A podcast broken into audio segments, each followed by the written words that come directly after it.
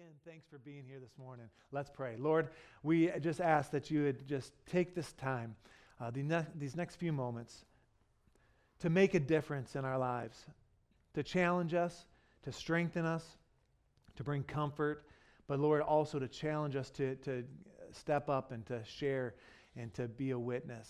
Uh, God, I thank you for the Gospel of John, and I pray that, uh, that it would just speak to everyone's heart today for your glory, for your honor, in Jesus' name. And everybody said, Amen. Amen.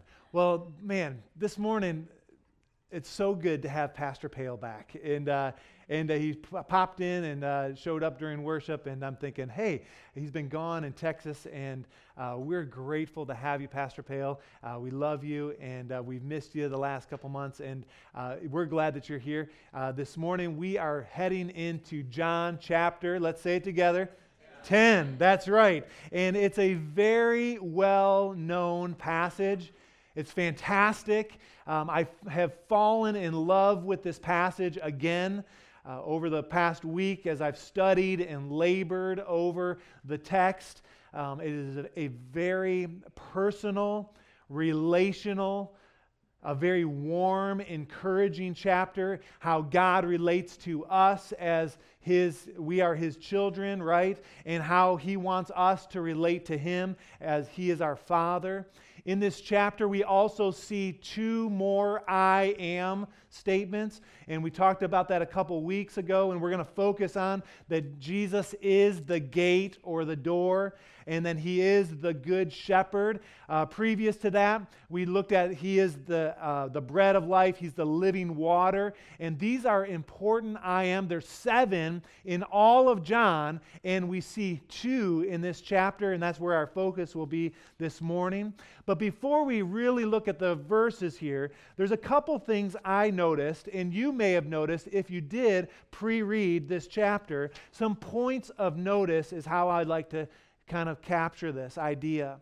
The first thing I noticed is that Jesus, his relationship with the Father was amazing.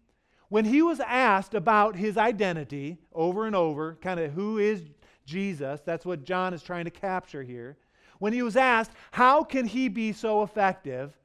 He, when he was asked how he was able to do so much, in John chapter 10 in particular, this chapter alone, 11 times he points back to the Father. This is significant. He says, I serve at the Father's direction. He said, the authority comes from the Father. Let's look at it. Verse 30 in that chapter. Uh, turn with me to John chapter 10 if you're not already there. He says, I and the Father are one.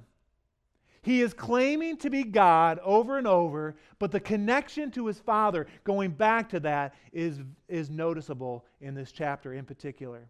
The second thing I notice is that in my Bible, I'm not sure about yours, the title here, or the kind of the header, is The Good Shepherd and his sheep. I don't know if you've ever thought of yourself as a sheep, but in these first 21 verses and even beyond, we see that we are sheep. But it's not the only place in Scripture that that kind of captures that idea. In Isaiah chapter 53, verse 6, it says this it says, We all, like sheep, have gone astray, each to his turn to his own way.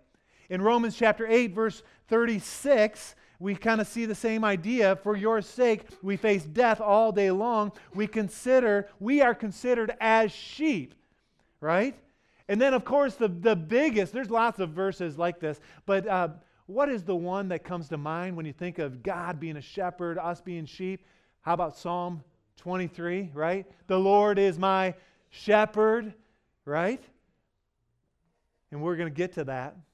But when you think about being a sheep, just turn to your neighbor and say, You're a sheep. And then give them a little bah, right? Come on. Or somebody like, No, I'm not going to do that. Right? I get it. I get it. Well, you may think of a sheep, you know, kind of in this, you know, sweet, you know, beautiful, right? This beautiful picture. Well, being a sheep is not all that flattering. Let me just tell you. Sheep are not smart. They struggle with anxiety. Sheep cannot protect themselves, they can't provide for themselves. Sheep are so dumb, I read this week, that if a sheep, and I don't know if this is true, if a sheep falls off a cliff, goes off a cliff, the sheep that are following will just follow suit, and just one after the next will go right over the cliff. You say, wait a second, and we are like sheep, right? well, just think about it. Where if we're left to our own, we will self destruct, won't we?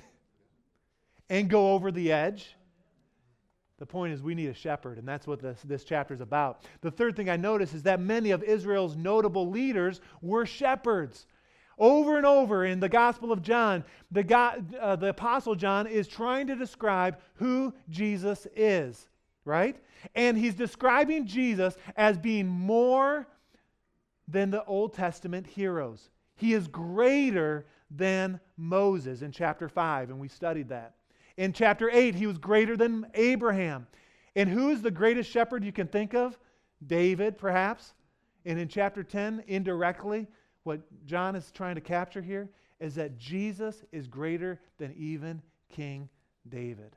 Now, I don't know how many of you are sheep farmers or sheep herders. Anybody own a sheep? I know Rachel owns a goat now, right? Anybody at all? Nope. Well, neither am I. And it's interesting as you kind of look at this. Uh, if you had a flock of sheep, I think that's how you'd say that, or a herd of sheep, today you would corral those sheep by dogs and by horses. But that's not the way it was in Jesus' day.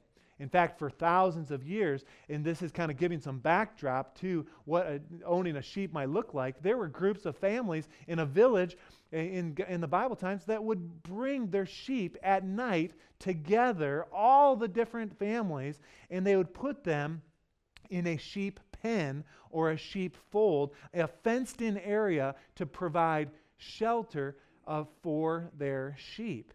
They would come in through a gate. We understand that, and we'll see a little bit of that this morning. Uh, but a shepherd would come back then the next morning to take the sheep out to graze, out to pasture, right? For food, for water. And you say, well, how in the world would a shepherd step into a sheep pen with maybe hundreds or even thousands of sheep and get his sheep out? That's right. They hear his voice, they hear his call. The sheep know the shepherd, the shepherd know the sheep by name. And if the shepherd would to take the, his, out, his uh, sheep out for an extended period of time, maybe in the summer, for a week or two, and would be out in the fields and not come back in at night, the shepherd would provide a shelter for the sheep that would create some sort of barrier and would sleep at the gate or at the maybe an opening to make sure that the sheep were safe. And so that's a little background that's important for under, to understand as we look at John chapter 10. I hope you're learning something. Something else I learned is that John 10 comes right after John 9. And I know that blows some of your mind, but let's think about what we studied last week. The man born blind, because there is a tie here, he was healed. The religious leaders went crazy. They cared less about the man and more about Jesus that he was healing on the Sabbath. And so, what Jesus is doing in this particular passage in John 10, it's a follow up to what just happened. He's describing the Pharisees against himself. He describes himself as gracious and compassionate. He describes himself as the gate, and he describes himself as the good shepherd. Against the Pharisees, which were not gracious, were not compassionate, were actually ungodly, self absorbed perhaps, but they were blind leaders, just like the man that was blind. He's going to make that tie. They were bogus shepherds, they were thieves and robbers. And all of that we're going to see come to play in John chapter 10. Now, I'm in this process uh, over the next couple weeks, uh, and I have been for a couple weeks, where I've been trying to get better in my speaking ability. And uh, I learned that you better have three good points. And so this morning, uh, in that process, I learned that. And so this morning, I came up with three points. How about that, Rocky? and the first is this, and I hope these are a blessing to you, is that the Good Shepherd, that's Jesus, he comes to the sheep. He comes to them. Let's look at it. Let's look at John 10. It says, Very truly, I tell you, Pharisees, again, he's following up from the previous chapter, that anyone who does not enter the sheep pen by the gate, but climbs in by some other way, is a thief and a robber. The one who enters by the gate is the shepherd of the sheep. The gatekeeper opens the gate for him. And I want to pause there for a moment. We're not going to look at all the verses in John chapter 10 this week, um, but these particular vo- verses really spoke to the point that the good shepherd comes to the sheep. When it starts off and it says very truly, that's the idea there is that he's saying amen and amen. Your Bible may say that. It's the idea that you can count on whatever I'm about to say.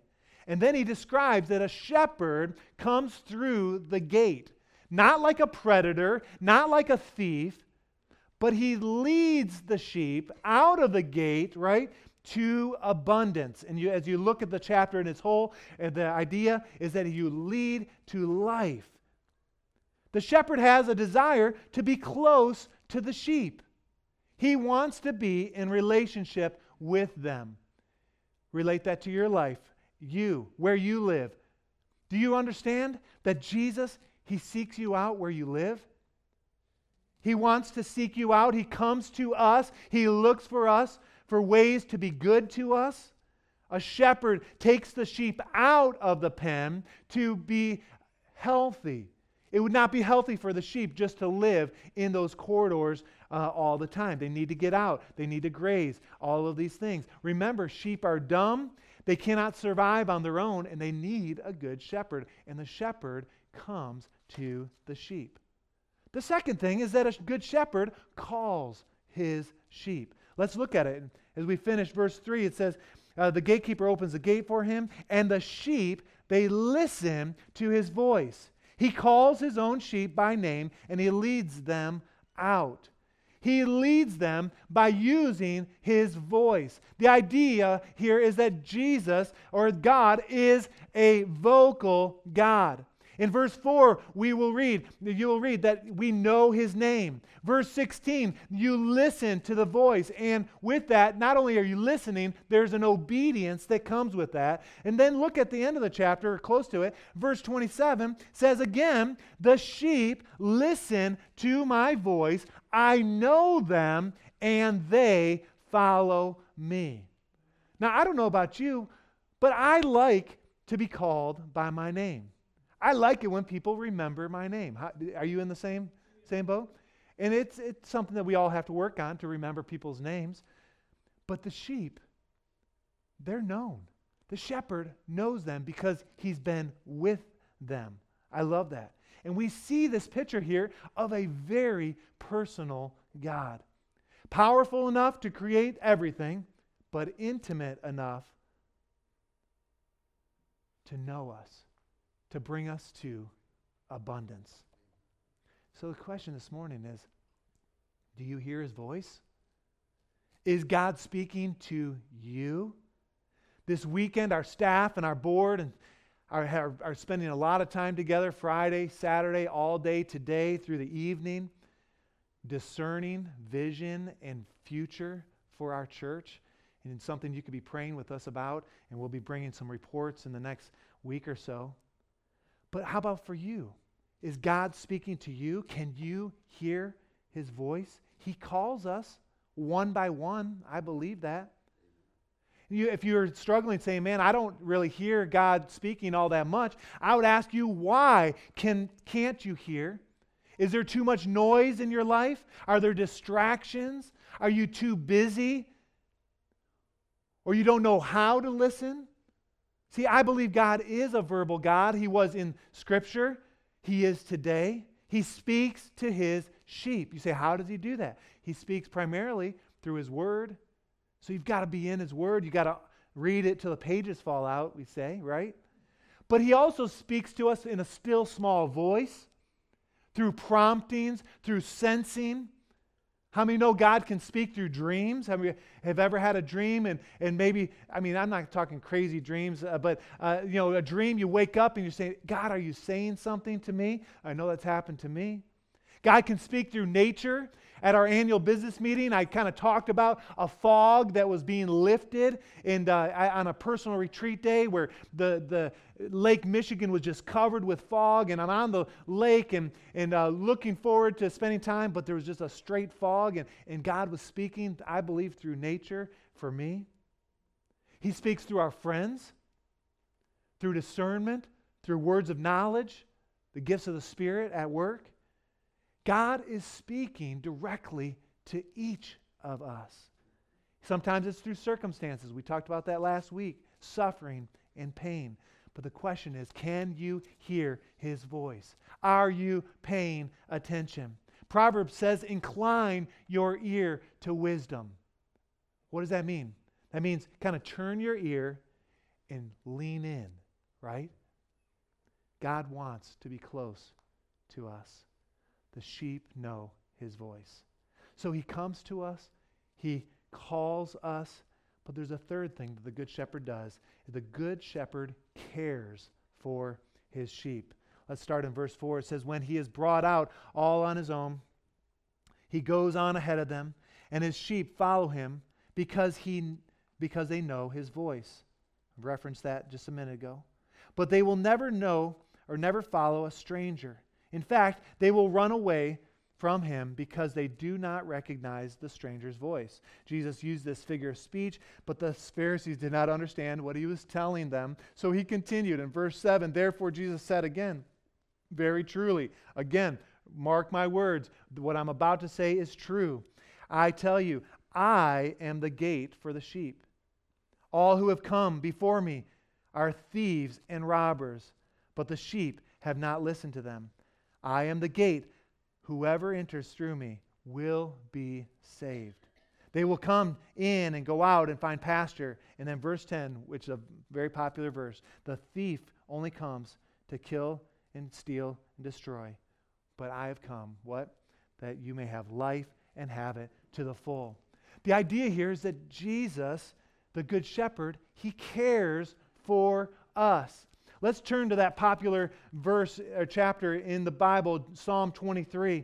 Psalm 23, one of the most uh, memorized chapters in the Bible. It's a great, great idea of what a shepherd does. Let's look at it. It says, The Lord is my shepherd, right? I lack nothing. He makes me lie down in green pastures. He's caring for us. He leads me besides quiet waters. He refreshes my soul. He guides me along the paths, right, for his name's sake. Even though I walk through the darkest valley, I will fear no evil, for you are with me. For you are with me, your rod and your staff, they comfort me. You prepare, the shepherd prepares a place in the presence of my enemies. You anoint my head with oil, my cup overflows. Surely your goodness and love will follow me. That's the caring aspect, right? And I will dwell in the house of the Lord forever and ever. That's what the word says. You think about that, that we will not be for want. You will have what you need because your shepherd cares for you. He makes you lie down. That takes away any anxiety or any worry. He makes us lie down. The idea is that God knows what's best for you. A sheep is not natural. It, it, it takes, it's very difficult for a sheep to lay down. It's also interesting that a shepherd will lead the sheep by still waters. That's good, pure water that won't hurt the sheep. He restores our soul. I love this. As I was studying this, there's an example that kind of emerged that a lamb or a sheep, they, they've got big bodies, big torsos, skinny little legs, right? In fact, we had a picture, I think. Let's put that picture back up if we can get that. Just can, can you imagine? And then have you ever seen a sheep that gets turned over and like his feet are in the air? They call that being cast, right? A lamb or a sheep can be cast upside down. And you think about that, even in your own life. How many times are you downcast, right? Or how many times are there areas where you are not strong, or depression, or you don't have your legs underneath you, right? Well, the Good Shepherd, he comes to us, he calls us, but then he cares for us. In those cases where the lamb is kind of up and the feet are up in the air, you can't just flip the sheep back over. You got to take your time. You got to put them on their side. You got to rub the legs so there's blood going to those legs. If, and there's a process in that of great care. And that's what a shepherd does for you, our good shepherd. He cares for us. And ultimately, his care leads him to laying down his life for each of us. We see Jesus as the gate here. That's the way to salvation. We see Jesus as the good shepherd, that he lays down his life. He goes on to say a little later, and I'm not sure we have this on the screen, but uh, I, I love this portion here. In verse 11, he says, I am the good shepherd. You can follow along in your Bibles. The good shepherd lays down his life. The hired hand will not, uh, is not the shepherd and does not own the sheep. So when he sees a wolf coming, he abandons the sheep and runs away. Then the wolf attacks, and the wolf, uh, then the flock is scattered. The man runs away because he is a hired hand and cares nothing for the sheep. So there's a distinction between a hired hand and a shepherd. The distinction here is all about the Pharisees compared to Jesus. But Jesus is saying, Look, I own you. And if that kind of doesn't settle right, uh, I would encourage you to search Scripture that Jesus, He owns you, every part of you. And you are, it's not like He's a hireling. He doesn't just leave us when we're in trouble, right? He does this for us. So I'd ask this morning, in response to these three ideas, the first question I have is how or have you entered by the gate. We're talking about salvation here. You can't jump over the fence. You can't just do good works to receive salvation. Your coming to church, which we love, does not save you. It's not your giving or your serving in some way. The way to salvation is only by the gate. The first point was that the shepherd, he comes to the sheep. And what's great about that is that we don't have to go looking for the shepherd. He's pursuing us. He's been watching you. He cares, or like he gets, we'll get there, he cares, but he comes after us. And you can't try to get to him in another way. Every other way is false. Buddha is a thief. Mohammed is a robber. Gandhi is a thief. Joseph Smith, and others. There's only one way to Jesus, and it's through Him. It's only one way to the Father, only through Jesus, and Jesus is that gate. He comes to us, He pursues us, but He's right there, and we just have to turn and respond. The second question I have is Are you hearing Jesus clearly? The second point that we made is that the shepherd calls his sheep. And so, are you listening? Is your relationship with God close and personal? As believers, we should follow Jesus with everything that is within us. Do you believe that? Seeking to do what Jesus does. So, what that means is that you're not fake, right? You don't just say the right things, but that your heart is in it. And I would encourage you to say, How is my heart? Not just a fraction of my life. Okay, on Sundays, I'm committed. Or at small groups, I'm committed and I can kind of give God those parts of my life. But every part, or it's not a feeling, it's not just the warm fuzzies and after those go away. No. I really like what James MacDonald says. He, he says, You are not a follower if you are not following him. That kind of challenges me. What should a follower do? We should follow Jesus. And so we should follow him and forgiving others when they wrong us. Right? We're loving when we're persecuted. Or when we get punished or we get chastised for our ministry. What did, what did Jesus do? He laid down his life. The Good Shepherd, he comes to us, he calls us, we should follow him. But the last question I have is how is Jesus caring for you. Do you see it in your life? How Jesus is caring for you? Could you come up with an example in the last week of how God, our Heavenly Father, our shepherd, has come alongside and made the difference in your life? And I want to challenge us this morning to just put our attention on Him, the Good Shepherd, and to begin to see what He has done in a greater fashion. That God, He wants to reveal Himself. He wants to care for you, and He wants you to acknowledge His care. And what happens is when you do that, is when you acknowledge that, you become a witness to Him, for Him. You become what John has described as bearing witness. And it's each of our responsibility to look at our lives, to say, God, where are you working? Where have you made the difference? Where have you pulled me through? Where have you showed great care? And then to share those things. To share that He is an incredible Father that loves us. He is our shepherd. Let's pray. Lord, I just thank you, God, that you care for us. You have searched us out. You come after us. And God, you call us by name. And God, I pray over the next few moments that we would be able to respond to those things in Jesus' name. I'm going to ask that you stand this morning. And before we kind of close and before we kind of head out this morning, I want us to sing this song, just set our hearts in response to what God is doing in our hearts in regards to John chapter 10. I realize that this morning, as we sing that, or as you listen to us sing that, you may not have a relationship with a father like that.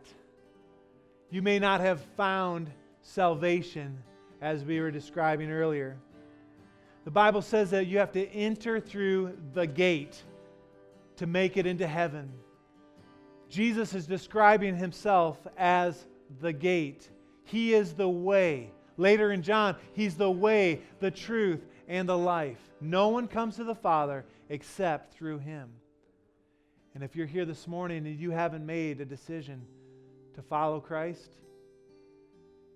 and you're sensing Him calling you, He's pursuing you, like that first point, He's coming after you.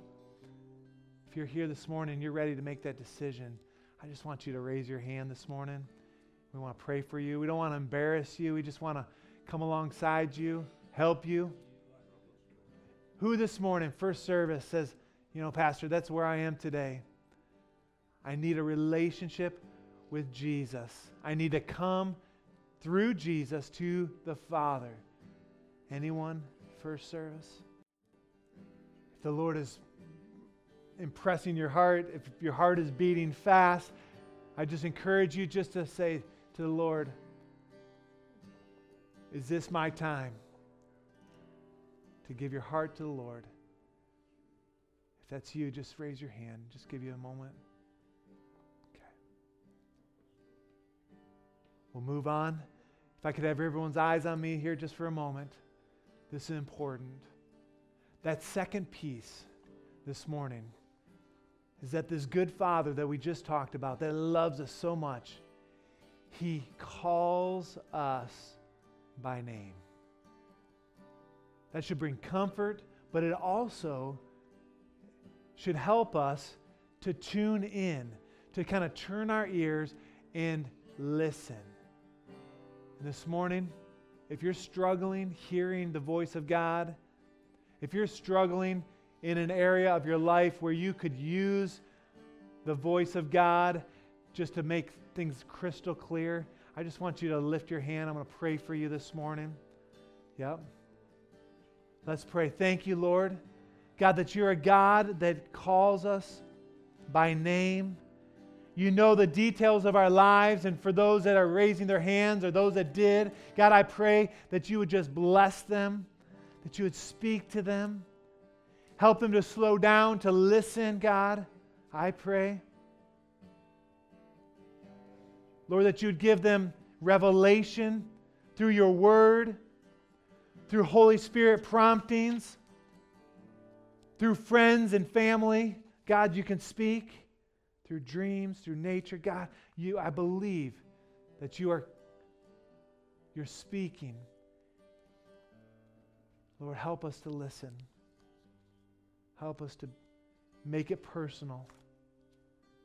I pray. Thank you, Jesus.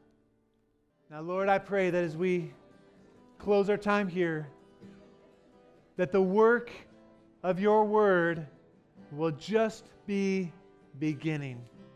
That you'd take us from here, God. You'd strengthen us. You'd help us. God, I pray that we would, that we would find you. God, that we would hear your voice. And then, God, we'd share how you're caring for us. We thank you for these things in Jesus' name. And now I pray that you'd go before us, behind us, and all around us.